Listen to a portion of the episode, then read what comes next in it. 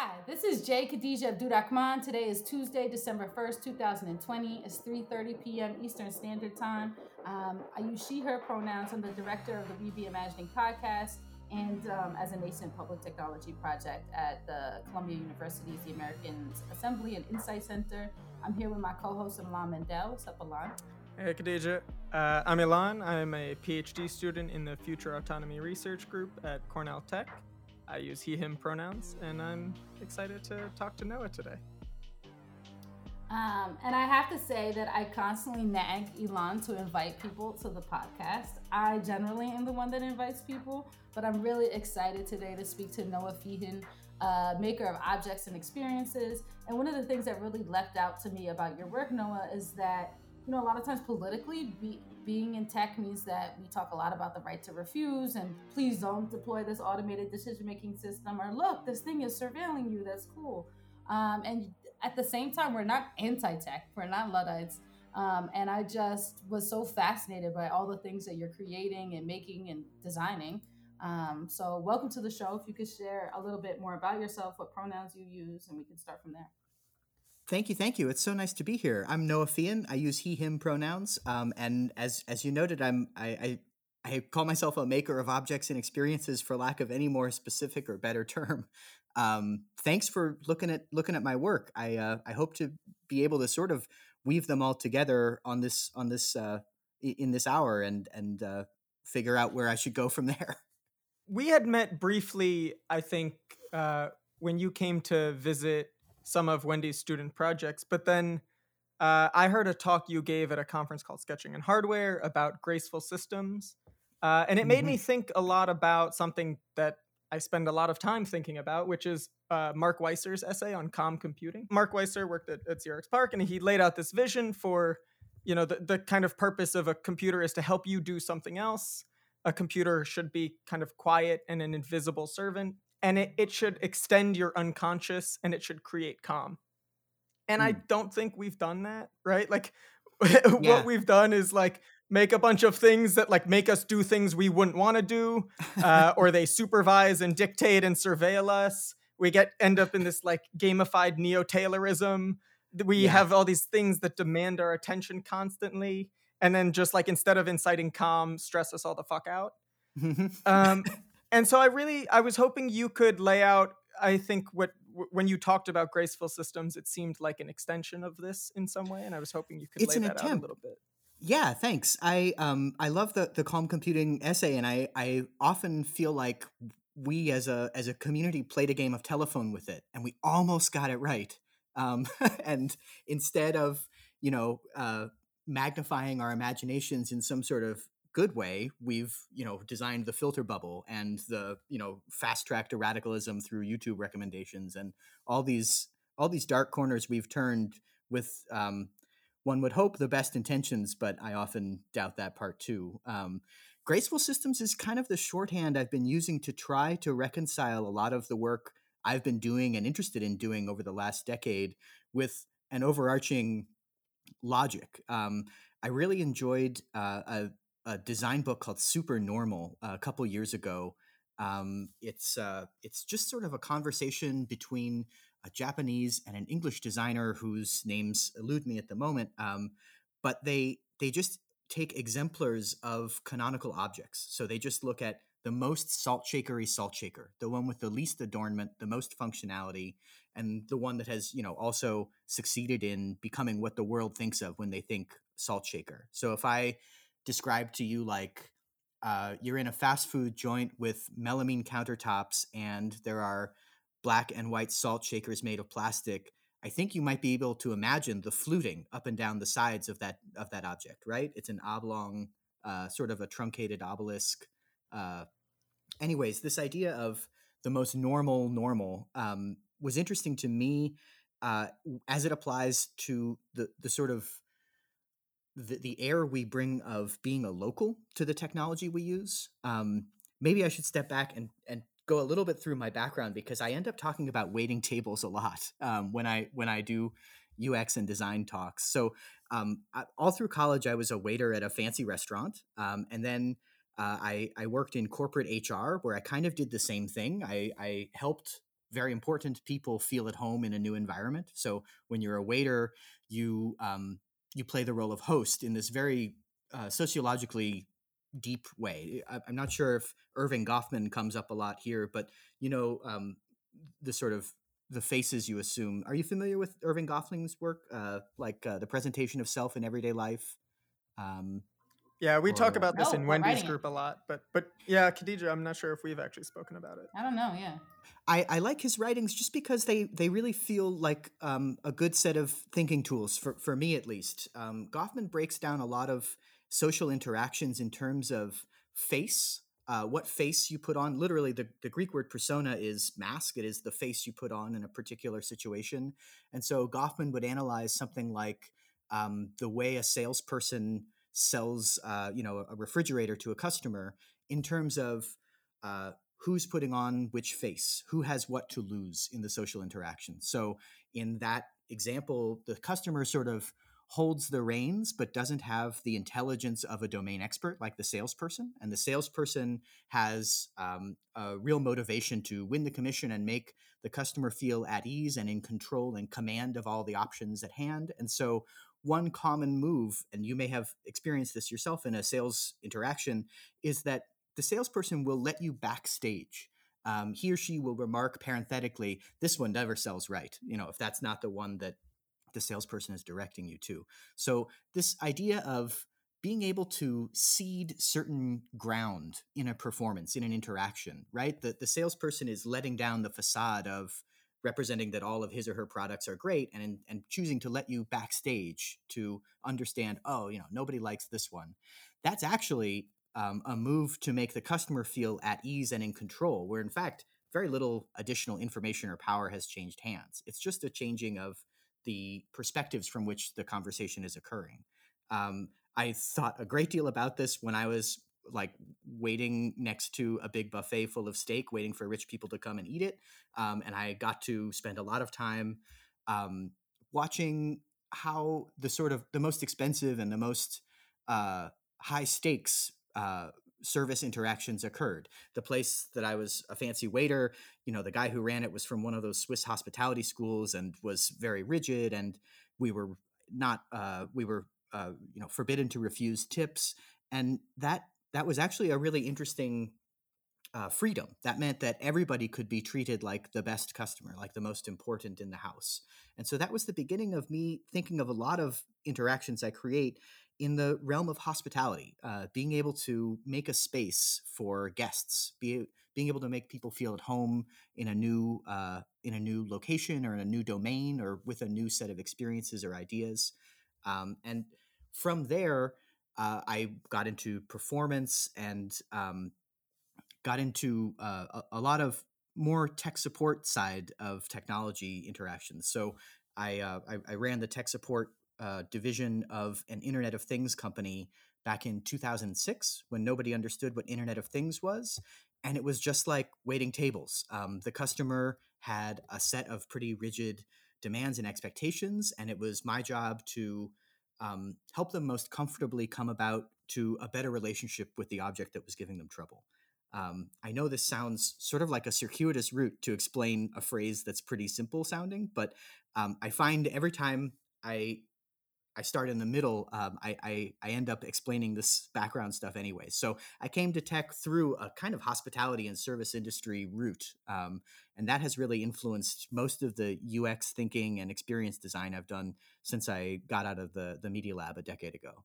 No, that's really helpful. Um, and it just reminds me one of the questions that came to mind is that part of what's appealing about Graceful is this idea of like feeling at home and hospitality. But I Mhm. appreciated in the in the lengthy thematic email that you sent us that you you talked about it's not just about being nice. Yeah, And that reminded me of um, I don't know if you saw this, but Sia came out with this movie that's supposed to be featuring a protagonist who has autism and they the like disability community is pissed because they picked an actor that is uh, is neurotypical oh and they felt like they were making fun of uh, non-speaking people with autism yeah, and in response to this backlash on Twitter, there was an account um, that's based in South Africa. I can't really remember the the handle right now, Mhm. but they had this whole thread about um, AAC, uh, augmented communication devices, Mhm. and one of the people had designed a special layout where he could say, "Get the fuck away from me," and you stink, and I hate you, Yeah. and was just saying that like part of the right to communicate Yeah. is that like people with autism are not out here just like functionally wanting to tell you I want water. Like, Yeah, or smile. too. Oh man, I I'm so on board with that. I haven't heard of the of the film to which you're referring, but man, one of the first things uh, I I I I uh, so I I left the media lab and went to the New York Times R and D lab, which was a really lovely and unique space where we we could do a lot of thinking about ways people will interact with information in the future. It was this beautifully broad brief, and one of the first things we started looking at when I when I got there was how to give negative feedback to a recommendation system. How do you tell it, "Don't ever play me this song again"? Um, it should really be a first order um, interaction to tell you know a, a non-human recommendation system which is in my opinion and by my opinion by by definition is a, a dumber system a, a less thoughtful and compliant and and considered system you should the first option should be able to tell it it's wrong um, and and there there are some really interesting implications there because like early on maybe you can still do this but if google maps uh, gets something wrong you can shake the phone and it will actually surface a UI, uh, a, a toast message that says, "Are these directions wrong?" And that's that's so fascinating to me because they've taken, you know, the accelerometer values, which i you know, you don't even think Google is listening to that when you're accessing the maps, um, and they've taken, you know, rage. They've taken shaking the phone violently to be a legitimate form of input into the device. And so, what if, you know, what if I smacked my Alexa device when it gave me the wrong suggestion. I think these are really dark, dark routes to go down, and I don't think that type of um, that type of input bandwidth is necessarily positive. But the flip side of that is what we already have: that you can only like a tweet. You can't, you know, register another emotion, or when you can, when when there are ultra uh, other emotions, they're really carefully curated for the experience that people want investors to see, and not, for example, the experience of a non-speaking person who really wants you to get the fuck away. Um, so I think even just that, that for, for me, if I were applying the graceful systems lens, I'd say that I want a system that can forgive and forget. So I want a system that will forgive me for being angry and wanting to say out loud, "Get away from me!" I, you know, I, I want to be a human. Um, I don't want to just say thank you, please, I need water and whatnot. Um, and at the same time, like how how would you sext? Um, how would you how would you be dirty or romantic uh, if your input system you know was going on Google spell check with uh, you know a kitty filter applied or something. I think that so much of what a graceful system can add is this really deeply human aspect of forgetting and forgiving. Um, we started 50, 70 years ago with computation, and so many of our ways that we framed uh, computation in- interactions, and as we got you know, as we shoved more and more computers into things, system design by default tended to include computers. And we're really good at leveraging what computers are good at. They remember things verbatim and forever. They ascribe things to their creator um, indelibly. Uh, you can't disavow an utterance. Uh, you can't hope that uh, the database will forget um, a bad idea you had. Um, and all of those all of those functionalities, I'm, I'm not a luddite, as, as, as, you mentioned earlier. That you know, I, I think we should wield them more thoughtfully. Uh, and right now, one of the biggest um, the biggest antagonists to a system that would forget things after you know 30 days or something is the monetization drive. The fact that um, the dominant logic of many software experiences offered to a global audience is not um, a, face-to-face value exchange. Is not pay money once for a software experience and you're done. It is a continual mining of data a, a, a dynamic evolution of the yield of your user activity. Um, and that type of extraction um, be it rent seeking or data mining all of those metaphors are really apt in my opinion because uh, you know rent and resource extraction are are things that have their place in the world but should not be the global model for anything also the fact that they're interactive right like mm-hmm.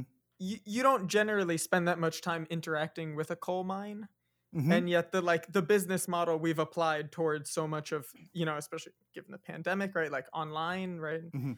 it, it is it is fundamentally such that like the business model wants you to spend as much time there as possible. Yeah, it, that's it yeah. fundamentally goes against the the idea of calm computing, right? Which is that these Mhm. things should fade into the background. hmm exactly, and that's and you know I'm I'm really heartened to see in the last three years the ascendance of the um, you know the reformed technologists, the the person who used to work at Fang and now disavows all his or her prior work. Um, but uh, that's that's where I feel a little strange because I mean I've been making stuff that doesn't make any money for decades now.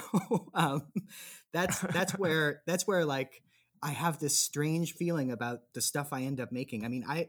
I, I do consider myself an artist, although I do not really engage with the, the gallery world or or much of that. Um, I just by my my training, I, I end up, you know, thinking of things as aesthetic essays or or you know efforts to refine or identify a sublime experience and essentialize it but those works of mine are always these they always appear in a slant light because because you could imagine them as products in your life. They do they generally do a thing that's you know useful but then if you think about it, if you think who would pay for that? Um, you get to uh, why i'm not working at a fang company or whatnot. Um, I, I was just going to say, I think that we are uh, similarly skeptical of a lot of the Mm. the like reformed Fang discourse, right? Like there is this kind of thing where like all these people who made a bunch of money doing X Y Z bad thing mhm. now show up and are like, hey, did you guys know this this thing is really bad? well Um, I and it's it's not I, I was just going to say uh, there's there's a particular twist of the knife there because those are also people who have observed the inner workings of the system and are really well positioned to leverage its amplification capabilities. So it's it's quite something um, to to turn around and become really you know popular on YouTube because you worked on the YouTube algorithm and you know exactly what it takes or you know or, or similar things. Yeah, I think that's right. I guess I would just add to our like skepticism of the ascendant fang discourse, which is just a, a wonderful phrase. So thank you for coining that for me right now. Um, is that I think that on one level, there's like the AI ethics discourse has become like the new white fragility, like diversity debates in which we take accountability for nothing and we talk about bias while maintaining the existing systems, Mhm. blah blah blah. But I think that the other divide is around those who are talking about theory and those who are enacting practice. And so a lot Mhm. of the people in critical technology are not necessarily while there's a conversation about reimagining tech that's largely rooted in um, I don't know, a return a return to critical race theory, but that's not always coupled with this other uh, you know, abolishing and dismantling to make this other thing how. Like the Mhm. how, the act is not always like well explored. Yeah, and there, there's a similar, or maybe it's the same tension, just because between the, the speculative and the implementable. Um, and I find a lot of times, um, at least when I, when I'm trying to when I'm trying to make work on my own, I, I try to think of them as uh, real obla- objects from a desirable future. Um, I use this metaphor a lot. Um, have you ever have you ever actually held like a glass hologram? I have not No. Noah. Um, they're you, you know you know ho- ho- holograms uh, though they're you know these 3D uh, representations of the the light field uh, of an object. Yeah, like Kanye gave of of her, her father. yeah. um, I don't know that, uh, but you know holography. Uh, Kanye West gave to Kim Kardashian. he gave her a a, hologram. A, a hologram of her dad. Yeah, of her Oh. dad. That's nice. Come back from the dead. Oh, so that's. Like- Is that's it a- nice? that's it's, a, it's a mixed one for sure. it's the thought that counts. I kind think, of and creepy. Actually, Her- I don't want to think about the thought. Well, there. he ended.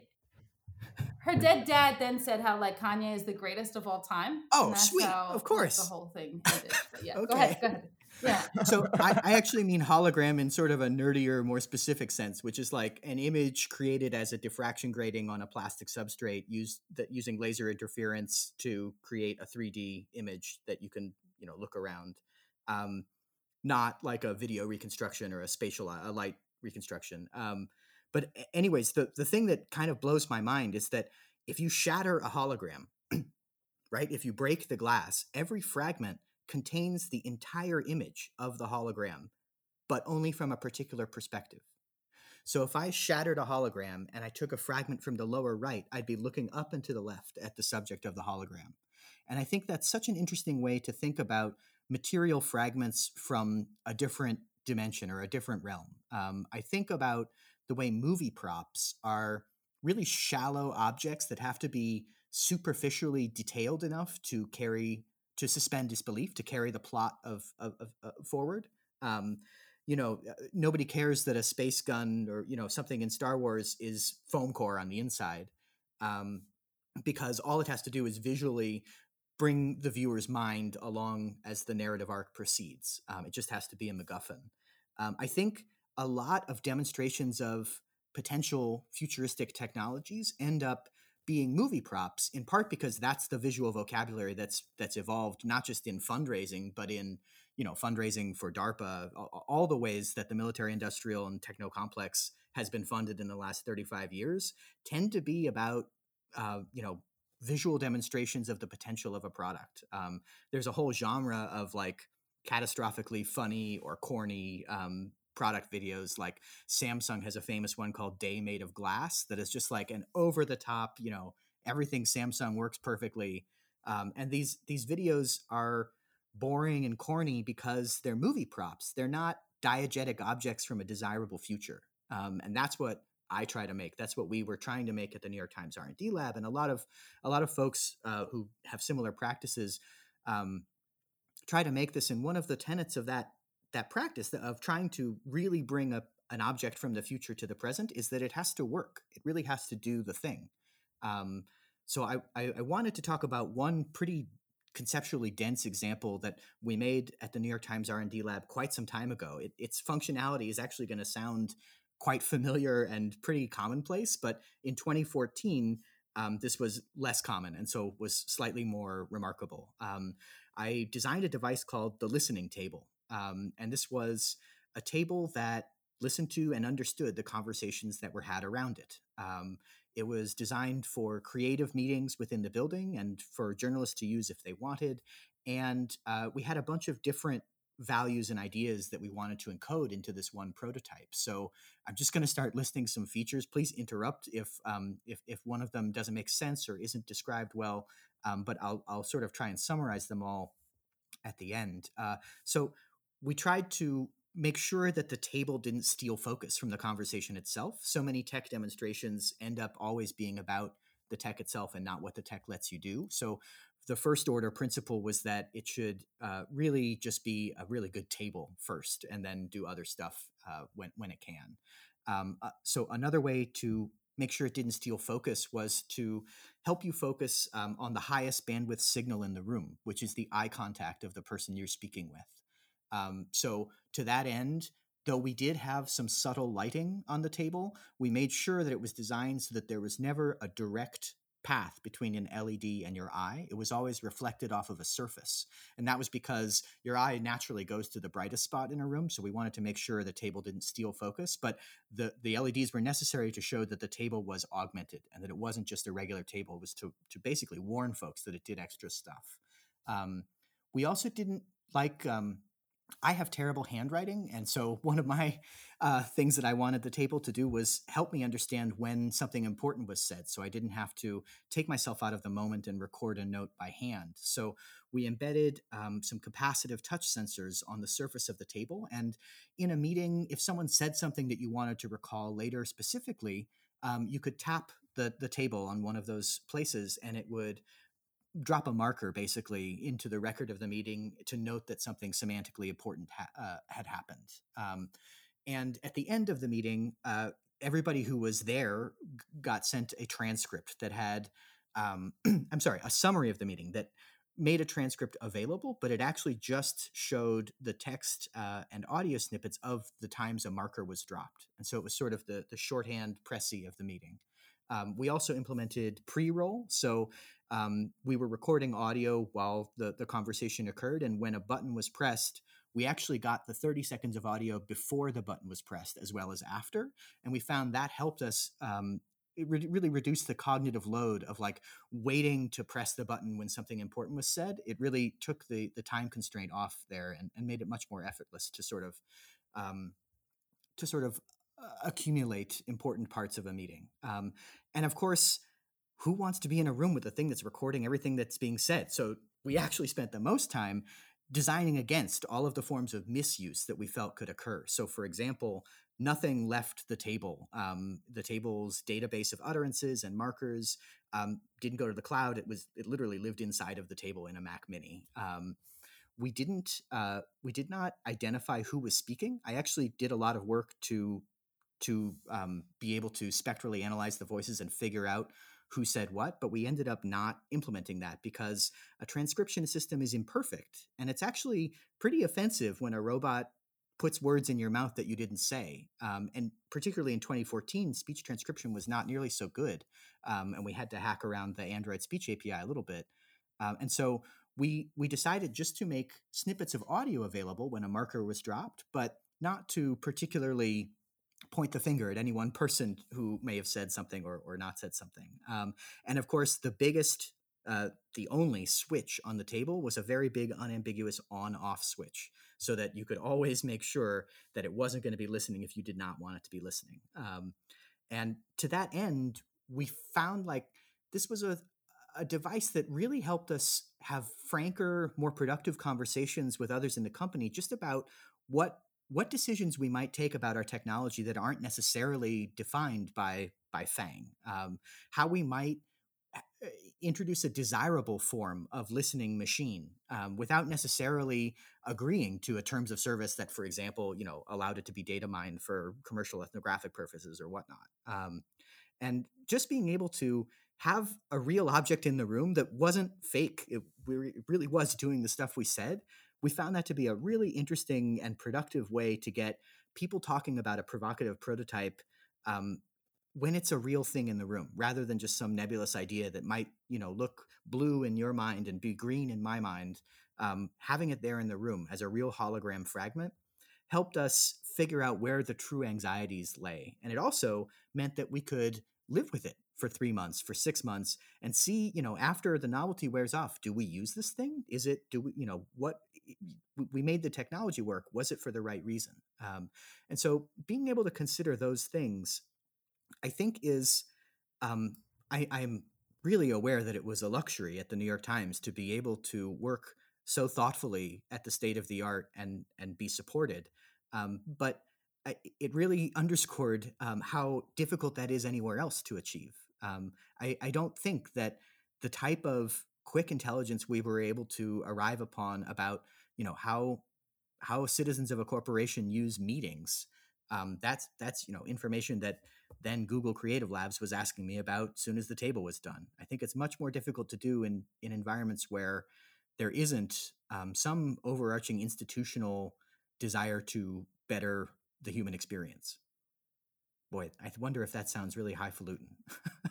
um, no, but this was dope. I was really out of the list of stuff you sent us. That was the one that I was most. I mean, also I come from a background of thinking a lot about oral histories and also how can technologists work with oral historians and thinking mm. about listening objects. And I'm just curious. I appreciate your use of the word anxiety because I feel like there's so many anxieties around information science systems. And in particular, I was thinking, wondering how did you think about the tension between, on one level, so much of our communication is being surveilled, analyzed, scraped. Um, and on the flip side, I think a lot about how now everybody's doing all these um, Zoom webinars and presentations, and no one's thinking about archiving it. Hmm. And so it feels like one of the things that you're using to design against um, kind of the misuse mm-hmm. is this right to forget. And I think you said it lasts for 28 days or something on the table, and mm-hmm. it only lives locally in there. Mm-hmm. Um, but on the flip side, you know, thinking about these objects that we're also semi reliant on for preserving like our collective memory. Yeah. Um, and the ways in which things like Wikipedia only disproportionately represent posts that are, you know, in English or in mm-hmm. Western uh, nations. You know, yeah. how are you thinking about this tension between preserving memory and also not having to kind of be involuntarily surveilled and never be able to get out of this thing recording you? Yeah. And, and owned by your memory, right? Right and and yes. and subject to it i mean uh my my tweets auto delete after 30 days because uh i don't think you know that's not the that's not a channel where we're writing for the record right that's supposed to be a conversation um the human I, I don't think it's a mistake that humans forget things. Uh, you know, how how would we get along if every grudge was as fresh in my mind, if every slight, every every hurt was all was still there? Um, it's really hard to to forgive if there's not a promise of forgetting. Um, and and I think uh, managing that that tension of how one is steward of of um, I guess a user of a system I try not to say user, but it's so it's it's a shorthand that everyone knows. Um, I, I don't know the answer to your to your question, Khadija, because uh, I, my my off the cuff response would be to to put that decision in the hands of the the, the person speaking. Um, this is you know why. Well, I'm, I, I was, was just also going to add this idea about hu- humans forgetting also seems very specific to this like on Twitter, I'm speaking largely to people that I know on Twitter. Mm-hmm. You know, they're mm-hmm. not local to me, mm-hmm. but I think about there's a way when you think about oral history, not in the capital capital H sense, but just like you know, indigenous ways of knowing. Mm-hmm. You know, you know the in, back in the day, not like in New York City right now, but you know the people in your neighborhood. Mm-hmm. You know who's the one kind of doing harm or kind of what the history was behind that, mm-hmm. and so kind of the role of that forever memory is very dependent kind of on the social context. Like I definitely wouldn't want my New York Times meeting table to remember everything. Hell no. or um, even to know my reputation as I right? It shouldn't know who I am at all outside of speaker seated at this spot, right? It shouldn't know, you know, this person with this LinkedIn profile is now sitting at the table. That's not what the table is for, right? Um, I, I totally agree, and I think the I think the metaphors you're you're using the, the, to speak about being a local, that just hits my sweet spot perfectly. I, I have such a um, so much of what I love in different experiences or different different um, uh, interactions is being able quickly to feel accustomed, to feel local, to feel welcomed, to feel virtuosic. Um, the the group I studied with in grad school was called the Hyper Instruments Group, and they their goal was basically to create um, interfaces that allowed people to be virtuosic on new technologies. Usually, this was musical, but it could also be artistic or expressive. Um, you know, it's one thing to make a computer keyboard that properly registers keystrokes.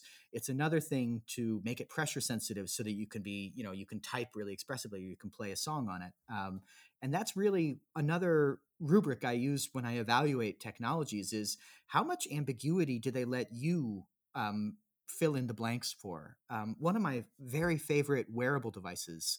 Wearables were uh, such a confusing fad for a while uh, when they were all just surveillance, when they were all just Fitbits and listeners. I really didn't understand why we were hiring these devices to record everything all the time. Um, but um, Kate Hartman, who runs the Social Body Lab at OCAD, Ontario College of Art and Design, she has this magnificent uh, work called um, um, oh my god, nudgeables called nudgeables. They're just two circuit boards. They're paired together, so when you press the button on one circuit board, um, a vibrating motor vibrates on the other circuit board. That is it. Um, and so her students then accept that they, they take it into different situations and, and create different social functions for it so somebody made a scarf with conductive threads that's designed to send a secret message to her partner when she's talking to someone boring at a party. She can cross the scarf over her neck, and the conductive thread closes a circuit and sends the buzz, "Come rescue me!" You know, I'm. You know, uh, other people um, linked them across the internet and made it a remote hug. Um, what I really like about the platform, about the space Kate made, is that it isn't you know send a hug it's you know press the button and make a vibration happen what the two users inscribe what meaning they inscribe into that is completely up to them and i think it is so um, elegant and so graceful so magnanimous to allow people just this one you know it's a it's a one bit interaction right is the button pressed or not uh, over time and yet people develop their own shorthand their own intimate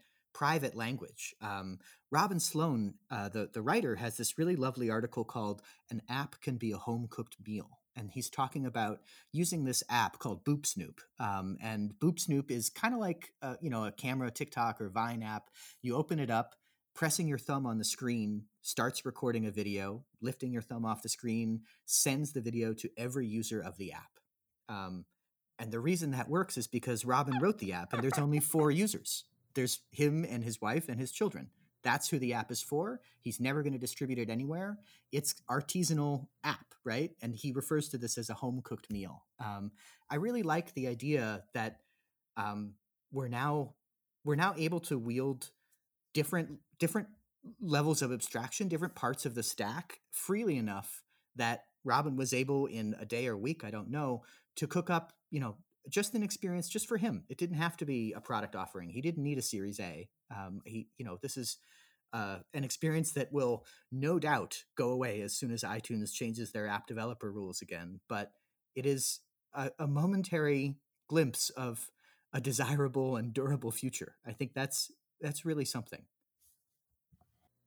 Sorry, I was just thinking about that. That's that's really incredibly sweet. I I make a lot of these kinds of widgets. I think a lot of the, yeah, the me kind too. of uh, right like these the, the kinds of people that that I think we both interact with a fair amount do this where it's like you have this skill set that is not um, actually hyper specialized necessarily, but it's more so the ability to tinker.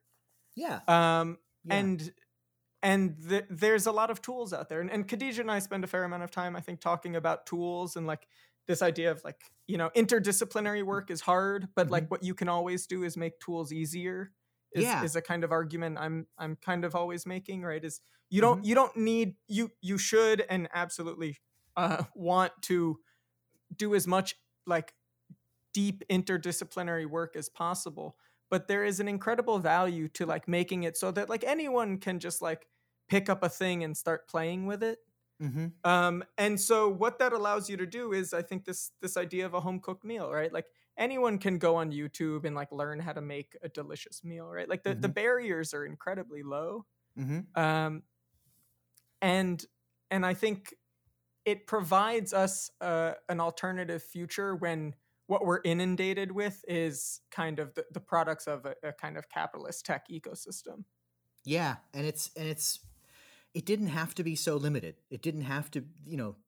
I I think you could make an argument that the way venture capital evolved, it was always going to be an aspect of the way new technologies get made, but it didn't have to be the dominant or only one. And it's, you know, I I I, I get misty eyed. I think about other ways it might have developed. Um, you know, if uh, Doug Engelbart's prototype had had just been made, um, we would be in a different world, right?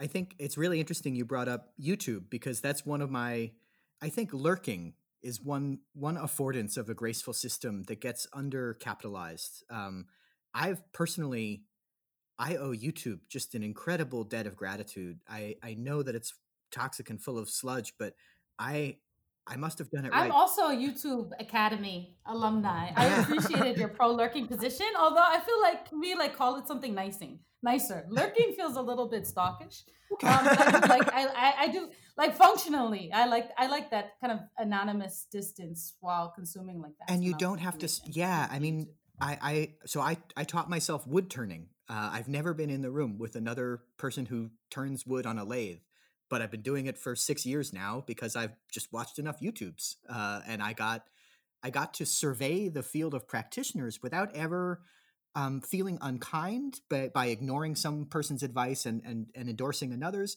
i got to invisibly survey all of these works. I got to be in the classroom for so many hours without needing to nominate myself or stick out or put put my anxieties out there. Um, and I, I just think it's it's it's it feels like a democratization of access to information on a scale that I'm not sure I could think of an uh, of an analogous event in in in the in, in the past.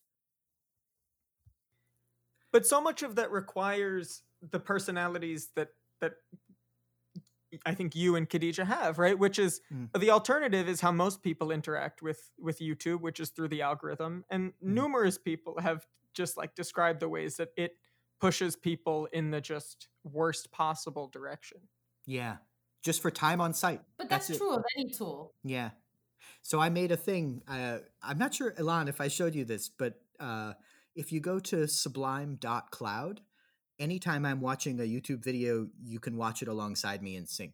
Um, so, uh, That's And, like, wonderful. and I, I made it specifically so that I, I cannot see if anyone is checking in on it. I can't view metrics. I, I didn't want to turn into a VJ, so I have no idea when a friend of mine is looking. But sometimes I'll get like a nice email from Rob Faludi that says like, "Oh, I see you're watching a lot of like this steeplejacks videos," uh, or or having your page open has actually ruined my YouTube recommendations because they show up as views on your account too. So he he I think actually termed it a semantic STD because I had infected his recommendations with content I was I was seeding. Um, and I just think that sort of intimacy, right? Now now you know it, and I I, I I'm okay with people seeing it and people going to it. It's really you know, I'm, I'm not ceding a lot of privacy, but th- there's a great deal of intimacy that comes from knowing that you and I are both watching the same industrial donut equipment maintenance video at 11:30 tonight. I will say that what's up there right now is the Tiny Chef Show, oh, uh, Tiny Thanksgiving, and this yeah. is this is going to take up some of my time later tonight. Those are those are only a minute long, but yeah, it does load with the last one I watched, so it, you will have to press play once, I think, to get around autoplay restrictions on. Uh, but again, this is a home cook app, right? I have a Chrome extension that just harvests this info for me. It's only me. Uh, I haven't shared it anywhere. I guess I, I put, you know, the, the code is on GitHub, but it's a home cooked app. It's not for anyone else to use specifically. And that type of thing, I, I make that kind of hoping that maybe you'll, you or others will see a different type of YouTube to watch. Like, do you know how many Germans are making tiny remote control construction vehicle setups? Like a lot of them. Um, this is important. well, also, it's just interesting so I don't know if you know Todd Anderson. He did pre-COVID, um, although I guess it exists virtually now. He does these things, word hack, where it's like, com- I don't even know how do you describe this, like computer poetry, but that feels a little bit insufficient. But he had this thing, uh, Hitchhiker, that we did a project with We Be Imagining, whereas basically you can voluntarily hack into people's computers, and then you get like weird tours through the internet, and then you can like kind of live modify, so you could set the NYPD website on fire, for example. Oh, like cool. not literally, just for yeah, just know, vandalize the web. Um, yeah, and it just made me think like how few, like if you're not a technologist, you very few people have the skill set or that entry point to think about tinkering mm-hmm. through the internet. Yeah. Like I think modifying algorithms, like vis-a-vis, like pushing in your choices into somebody's out somebody else's, is, people are aware of, but that I don't know. I guess I don't think of like even if you're putting that GitHub stuff online, you know, who is you know how yeah. how broad is the scope of people that can then access and implement that? Sure, and and I think you're right. I mean, the the semantic infection of my friend's feed is kind of a funny side effect that I certainly didn't didn't intend to happen. Uh, I think it's pretty trickster to inject your own stuff in someone else's algo feed, um, unless you consent to that as part of a fun game. I'm not sure that's a very nice Oh, my kids of... do that to me all the time. I mean, yeah, it is it is fun. Often in a talk I'll introduce myself by showing my Amazon recommendations, my YouTube recommendations, uh, and I forget what else. Uh, but generally that's kind of a good way to to get to know me, right? Um, I, I worked on I, I, complained before about wearables being these like super listeners, super recorders, not not really giving anything back. Um, and for a while, I was trying to work on the other side of that. I was working on an idea about social wearables, which would be like things that I wear specifically to augment and enhance the interactions I have in real life. Um, so one of those was just a little pin that had a uh, an OLED screen on it, a little digital screen, and it just went through links I had recently bookmarked and surfaced terms.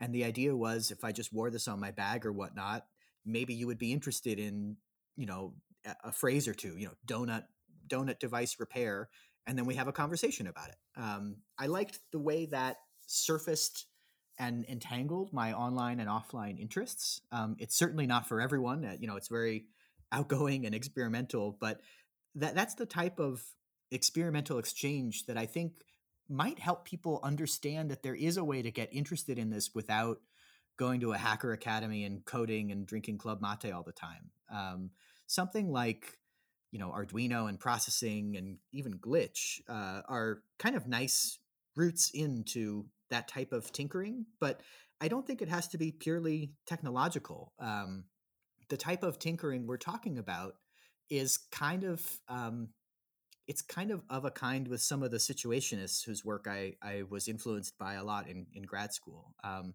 you know a tactical navigation of uh, a city uh, you know like parkour um, uh, instead of the sort of strategic overview of the architectural formation of a city for the purpose of commerce and control of citizens, being able to tactically navigate those systems in casual, in Slack, in shorthand, I think is kind of going to be the dominant way we get along in the next 10 years. Um, already, you know, the people who are younger than me are much more adept at, for example, getting around uh, block lists for words or the Great Firewall in China. Um, this type of um, casual circumvention is becoming all the more, you know, de rigueur, um, starting from Kazaa and uh, Oink and whatnot back in the aughts. Um, these these flip sides, the the the bazaar rather than the the mall, um, uh, I think are a better space for that type of intervention and, and outreach there was a there was a book I it's a, it's a short one I read a while back called A, a Burglar's Guide to the City. Oh, uh, by Geoff Manaugh. And yeah. it yeah, and I think it's it's a fun way to to kind of play this game, right? Where it's it's not necessarily a technologist can see the world X way, but but it's more so like people have varying skill sets and it allows them to break different kinds of rules mm. both in like inactivity but also in terms of perception right and so mm-hmm. like Khadija constantly brings up the fact that she is a non-academic in academic spaces. Mm-hmm. And so, you know, it it changes the interactions in the same way that like I think a burglar sees the city a different way because uh, they have a fundamentally different way of of understanding the spaces they're operating within. And so I I totally I agree and I think the experience we imagine when we read that book is like this fantasy of getting the burglars tour, right? Getting backstage in, to, to bring up Goffman again. What we love about that is putting on the lens of someone who's a local in a different way. Does that make sense? Um, that that's the sort of operational or um, um, there's a capability intimacy there that I think YouTube is really good at, and books like um, Geoff's are, are really good at. This idea um, of seeing through a different system's eyes has been um, growing in popularity. Also, there's Ian Bogost's uh, Alien Phenomenology from like 10 years ago, what it's like to be a thing, um, and and a, a, couple of other things. Braiding Sweetgrass is also kind of a, a different twist on that. Um, I know someone brought that up on your on your podcast earlier. Brienne. Yeah, yeah. I'm in the middle of that I book. think it was Brienne Barker. Yeah, yeah. Um, the other thing that I was going to bring up is that one, it just as far as being a local, I think about that a lot with podcasts. Like my favorite podcast, and I hope what we offer to our listeners is that kind of inside baseball mm-hmm. fields. I mean, like the the best podcasts maybe only have ten thousand listeners versus two million listeners, like something like the BBC. Mm-hmm. But you feel like you're getting this inside take on something that you have total like no exposure to outside of this. Mm-hmm. Um, and then also on you sharing your your uh, YouTube and Amazon algorithms, it just reminded me of my very first social media platform was Tumblr, mm-hmm. and I was super into uh, autistic Tumblr, mm. and so there's this whole like subthread around info dumping, and so people have these times of day where you could like info dumping just means that you know like uh, the autistic trait that you're like hyper focused on some particular topic cool. like the canonical one is trains but people could be into like all types of stuff. Yeah. And there's just this time where you're like exchanging massive amounts of information about your thing that sounds awesome. And i like socially that's part of the lurking yeah you know? it's like yeah let's just talk about fungi. Yeah. Oh man i love it. That's that uh, you know geeking out. That's the that's the the uh a, another way that a lot of like that man that's a thing that happens at hardware conferences all the time. People get to the coffee urn and then they just want to tell you about you know 802511a or whatever um Um, well, since we're at the 49 minute mark, and I know we had to get to the recommendation part, I know this is like so left of center of everything else we've been talking about in mm. a way, but I know that you share, like, I love, I'm like super obsessed with fungi, and ah. I'm always like the conceptual, like, framework for We Be Imagining is all about like the wood bound web and uh, mm. mycelial communication. So, do you want to just talk about your whole thing on? Sure, I'm a I'm a newbie. I mean, I I over coronavirus, I um I kind of perfected my sourdough setup because I was already kind of doing that. Um, and I got into to, to fungi because um, they seem just controllable enough to be interesting.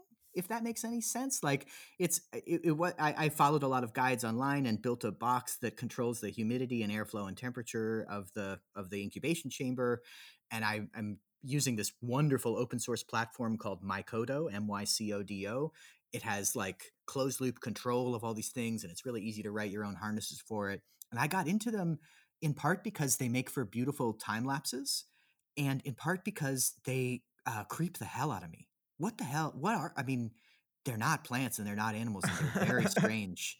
Um, they're. I, I keep thinking about that. Like they've gotten me to go to the parts of the woods I never would have gone to before, um, which is uh, just very strange to me. I've gone to the woods my whole life, but I've never, you know, sought out the places that now turn out to be, you know, where where you would find the best mushrooms. Um, and the other thing I can't stop thinking about is just the um, the immanence. Um, my my colleague Mike Doerr talked a lot about immanence, I M M A N E N C E. This idea of the sort of the noumena of of a place, the the the um, the essential invisible manifestation of the ethos or aura of a place and the the way that mycelia are more or less undetectable until they start fruiting. It's so strange and interesting. It makes me think a lot about the current language of of server deployment of server architecture is you know you amass a fleet. It's fairly militarized. You know you you have a, a fleet of containers of you know docker kubernetes contraptions. I've tried hard not to have to learn what kubernetes is but um, it, it's it's very much like the supply chain of a military endeavor where you bring everything you need to a to a a very far away place. You build everything exactly how you build it all everywhere else, and then you take it away. Um, and I wonder what it's like instead to view computational resources as embodied in the environment, kind of the way Calm Computing um, talks about it, and and um, ambient computing also. But how would you how would you manifest how would you manifest code, maybe even for a tinkering task like we've been talking about, just for a tactical um, unplanned uh, assemblage or bricolage of different functionalities, how would how would that follow a, a, a mycological metaphor? How would we follow that? How would we? What, what's the equivalent of mycelium? I think of almost a viral action of a very small a code with a very small profile that observes its environments and then decides what can be made out of the existing installs or the exi- existing assets and resources. And I, I think a lot about systems that you could set on their own to go do that. Um, I'm working actually right now on a project I can't discuss on on, on here. Uh, it, will be published um, October uh, 2021, but it involves a lot of these questions sort of manifested into a big room with uh, robots. Did that make any sense? Maybe that didn't make any sense. Yeah, I mean, I don't know no, if this is yeah. this is helpful, but do you want to talk a little bit about the the Bitcoin thing you mentioned you you wanted to do at the New York Times, or or maybe we should save that. oh no, that was just yeah. That I mean, I kept losing computers in the in the floor. Um, so I was I was working a lot with BeagleBones and and Raspberry Pis, mostly BeagleBones, and this was in 2012, 2013, and I one of the first things I thought, and I wanted to keep my job, so I decided not to do it. Was I mean, nobody was paying attention to like if I was if one extra device was using ten extra watts of power, or if you know network traffic to to the lab, we had a pretty permissive firewall. Um, I was really tempted to just um, to to lose a you know you could take up the floorboards and store stuff under the floor, so I would put computers there. I was very tempted to create um, well, I was also sorry, I was also really interested in algorithmic ad buying and the ad market, you know, the bidding that takes place as you load a page to serve you a particular ad. Um, all of that is pretty heavily automated. And so we started joking um, about setting up a system where um, okay, so I have a BeagleBone in the floor and I set it to mine Bitcoin. And when it's got enough Bitcoin, it buys uh, some server space uh, and a domain name and starts selling display ads to get people to come to its domain. Um, and the domain hosts ads itself. And so it is essentially its own sort of ad tech business, but it would be cryptographically secure so that nobody could open the wallet except for the software. Um, and so the idea was to have this stupid little computer hidden in the floor working away getting much richer than us um, doing you know the sort of mindless ad tech marketing that that can be done uh, you know automatically um, i don't think i don't regret not doing that but it was a fun idea to to talk about um, we we we got a we, we were allowed to do quite a few things. I, I, I think that might have pushed the line if we had, for example, told the senior vice president that we had made, you know, a hundred thousand dollars, but we couldn't use it. I, I think it is a little bit like the idea of the mushroom, right? Where it's taking this kind of underutilized resource and, and kind of turning it into something productive. And mm-hmm. I don't know, it seems to be in the same way as a mushroom filling this gap, right? Just like underneath the floorboard. I just was gonna add. I was thinking about so growing up, I used to go to the Mac Expo all the time. Like I remember when the iMac came out, and then I remember when those Bondi Blue iMacs started getting old, and then the big thing was to make them into fish tanks. Mm. And so to me, that was also the beginning of the Makers uh, Faire. And so before it got like co-opted by all the major corporations, you'd go there and people were really into those jars with single what do they call it? Single cycle uh, ecosystems or whatever. Yeah, yeah. And so to me, the mycelium thing is almost thinking about if you're like growing this whole ecology from the computers and then you get them to start coding um, like you know we may not all be interacting with coal but we're all interacting with these like rare stones like from the earlier in the supply chain that mm-hmm. are then encoded into these devices and so i was thinking about how are ways that we can kind of overlap in a less extractive way with those like points of entry earlier in the supply chain. That was to me the thing with the mycelium. Yeah, no, um, I, and I imagine you already went down the Paul Stamets rabbit hole. Totally. Yep. I'm I'm uh, debating if I'm gonna splurge for the the class. Uh, um, but yeah, I think the, the the mycological sort of turn is really interesting. In particular, um, in in a graceful systems context, uh, there there's this phenomenon or a, a, a practice called agathonic design, um, which is just a term for um, designed objects that are intended to get better with age. So the way leather wears to accommodate your body, or the way um, um beautifully turned objects patinate. Things that are designed to be repurposed. So using common thread sizes on jars so that you can always use a peanut butter jar later for you know storage or whatnot. Um, it's pretty it's pretty obvious why capitalist rent seeking systems would explicitly work against this. It's pretty galling that those same systems are now being encoded in legislature that forbids you from repairing your tractor or your iPhone. Um, but I really think that the mycological metaphor, the, the ability to view decay as the most efficient and honorable reuse of the, the materials no longer needed, um, I think is something we could all um, try to apply to the systems we we build or or recommend. Um, so I feel let's let's let's scroll to the ritual situation. Um, is there something that you would like to share with our listeners that you're reading, watching, listening to? I mean, uh, it could be anything. I got I got two things. Um, my one of my favorite writers, George Saunders, has a failed sitcom pilot called Sea Oak, starring Glenn Close, and you should find it and watch it. It's really obvious why it wasn't picked up, and it's a superb 40 minutes. And the other one is this book by Michael Twitty called The Cooking Gene. It's a couple years old now, but it was just such a delightful read. Um, it's part genealogical, you know, investigative history. It's part autobiography, and it's part culinary history of the foodways of the enslaved. Um, it's just an incredibly written book. I think he won a prize for it, but um, it's badass, and I think more people should read it. Well, dope. Thank you, Ilan, for inviting No Noah Noah. Thank Thanks you for, for coming onto the show. Would you? Is there? Is there something that you want to shout out from your own work, like either your social media handles or just your website I'm, or I'm, anything you want people to check out? Uh, I'm aka.farm. Um, my maybe my Twitter will get better when when Trump's out of office, but for now, should, uh, it's it's all just despair and retweets. So, aka.farm is my website. That's where I'll post, you know, upcoming work and whatnot. Um, thanks so much for having me on. I don't get the chance to talk about stuff like this too often. I hope it came out semi articulate. Yeah, no, this was really fun, and we want you to recruit more people sure. so that we can have continue to have these type of conversations. Um, so thank you to everybody who's listening to the show. Please check us out on We Be Imagining, either on iTunes Podcasts, Apple Podcasts, Google Podcasts, etc., etc. Oh, and we have a Patreon now. Patreon We Be Imagining. Become a patron give us some money. We trying to expand. So if you want to hear more episodes like this, please become a patron. And that will allow us to do more investigative, deep series and fun, whimsical episodes like today's. And yeah, that's it. Bye, y'all.